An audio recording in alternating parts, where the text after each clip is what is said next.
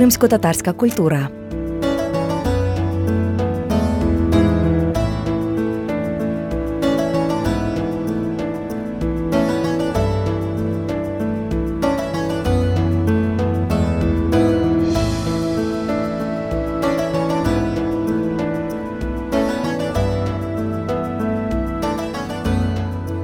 Вітаю! Це подкаст Кримсько-татарська культура на QHA Media. Біля мікрофону Ірина Саннікова. У цьому випуску ми розповімо вам про невід'ємну частину кримсько-татарської культури, про її вишивку. Заслужений художник України Мамут Чурлу зазначає, Кримсько-татарська вишивка це унікальне явище світової культури. Вона пов'язана своєю тематикою, символікою з давньою історією Криму, з усіма цивілізаціями, які пройшли через цю землю, з київською, античною, візантійською, тюркською. Всі вони залишили слід в історії корінного народу Криму кримських татар. І цей слід простежується в першу чергу саме у вишивці. вишивка для кримських татар це не тільки мистецтво та ремесло. Також вишивка відігравала важливу соціальну роль у житті народу. Юнак дарував дівчині чисту хустку, а та своєю вишивкою на ній давала йому свою відповідь: маленька квітка, відмова, пишна і багата вишивка, бути весіллю.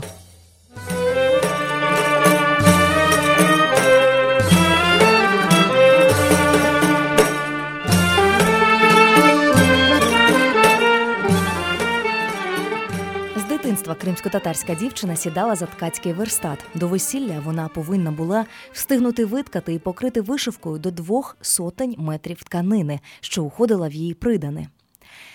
До нього входили рушники, які, крім звичного призначення, також розвішувалися на стінах кімнати нареченої та хустку, в яку завертали придане, а також коран, який клали у заздалегідь вишиту сумочку.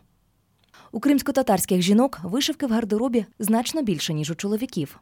Сукні, нагрудники, фартухи, головні убори, взуття з одного боку та весільні ремені, фески, підв'язки для шкарпеток з іншого. Основою для виготовлення служили, звичайно ж, тканини. Саморобне біле або кремове ляне сукно або напівпаперове полотно. Багатіші родини могли дозволити собі шовк, атлас або оксамит.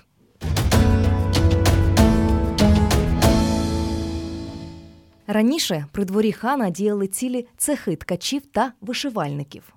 Державна верхівка охоче спонсорувала та підтримувала цю галузь. Багато товарів ішли на експорт до Середземномор'я, Малої Азії та Росії.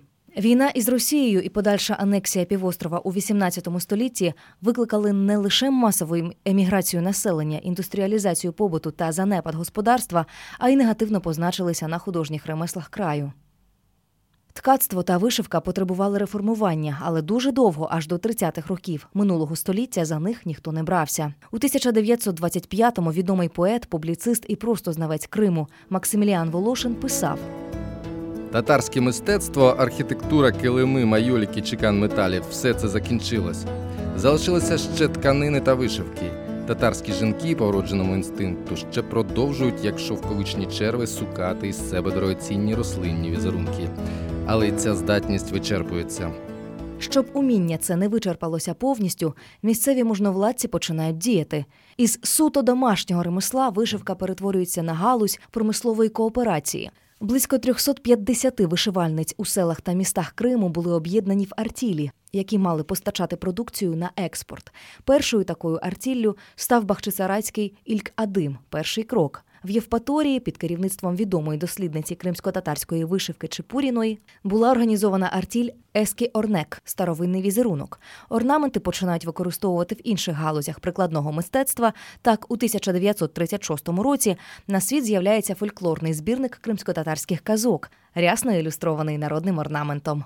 Після війни і депортації 1944 року виробництво вишитих речей згасає. Однак зараз, коли піднімається чергова хвиля народних почуттів, справа знову потихеньку відроджується. Існує величезна кількість різних кримсько-татарських технік вишивки. Ми розповімо про основні з них: татар і шлеме. І шлеме це робота. Шиття двосторонньою гладдю, яка отримала популярність серед кримських татар і налічувала до 60 найрізноманітніших типів швів, виконувалася шовковими крученими бавовняними золотими і срібними нитками на тонкій тканині без попереднього настилу. Двосторонньою гладдю вишивалася марама, жіночі головні покривала, шербенти, дівочі хустки, учкури, весільні чоловічі ремені, бешики, накидки на дитячі колиски, різноманітні хустки, серветки, скатертини, а також накидки на коран. Есап і шлеме. Друга за поширенням техніка вишивки особливо популярна на південному березі Криму, налічує сім швів. Есап і шлеме або османли і шлеме прозоре двостороннє шиття, яке, як і татар і шлеме, використовувалося для заповнення великих просторів. До речі, техніка мала своїх прихильників і в Україні, де її застосовували переважно у білих вишиванках. З кінця 19-го, початку 20-го століття шиття почали виконувати на заводському маркізеті. А до цього основою служила домоткана атма або турецький дюльбен. Теллі шиття на отвір позолоченою або посрібленою платівкою невеликого розміру, шириною 3-4 мм. Теллі побутувала на різних видах рушників та покривалах. Каснак односторонній тамбурний шов від французького тамбур барабан займає значне місце в історії кримсько-татарського шиття, але у той же час практично не зустрічається у наші дні виконано голкою із загнутим кільцем або гачком на п'яльцях круглої форми. Каснак користувався попитом переважно у турецько-татарських народностей. Так, у казанських татар збереглися зразки орнаментики, типові для тюркських народів, відмічені впливом оточуючих місцевостей.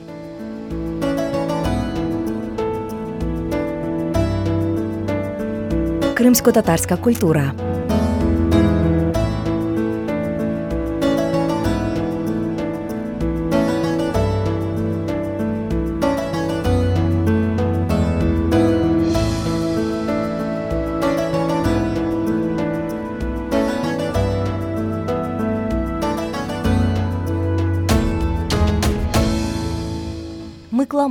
Золоте або срібне одностороннє шиття, що виконувалося, як правило, на оксамиті, атласі або шкірі і використовувалося в деталях одягу, де нижня сторона не мала ніякого практичного значення: жіночі шапочки, манжети на рукави, жакети, футляри для корану чи скриньки.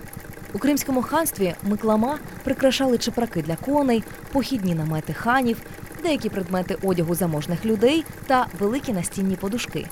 Самі розумієте, виготовлення подібних предметів вимагало неабиякої сили та витримки, тому цією справою займалися чоловіки, які об'єднувалися у спеціальні цехи. Із падінням ханства вони зникли. Миклама перекочувала в домашні умови, де вже виконувалася жінками на спеціальних п'яльцях джильде у вигляді лищат із гвинтом. Букме Завезене до Криму з Анатолійського узбережжя Чорного моря у Туреччині, це шиття прикрашало куртки, коміри, манжети, туфлі, кисети для тютюну, різні футляри та амулети. Букме виконувалося накладеними на тканину позолоченими або посрібленими шнурками, що знизу кріпилися ниткою. Так само, як і для миклама, місцем виготовлення цього шиття служив верстат джельде. Природно, що величезний підтекст у кримсько-татарській вишивці несе у собі орнамент. Колірна гама орнаменту складається передусім із ніжних кольорів: рожево-зелений, синьо-жовтий. У кримсько-татарській вишивці створюється візуальний ефект рухливості орнаменту, який досягається завдяки чергуванню обмеженої кількості кольорів при повторі композицій. Якщо ефект світлотіни у європейському шитті отримували за рахунок прийому вливання колір у колір, то кримські татари досягали його унаслідок неабиякого розмаїття фактурних швів. У цілому ж всі орнаменти можна розділити на шість груп: рослинні, геометричні, архітектурні, зооморфні, епіграфічні та змішані.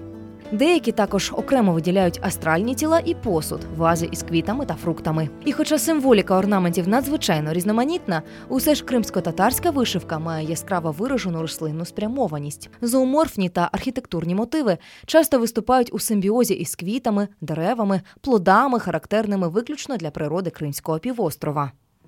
Звичайно, величезну духовну силу несуть у собі зображення символи. Так в основі малюнка нерідко розташовується трикутник оберіг.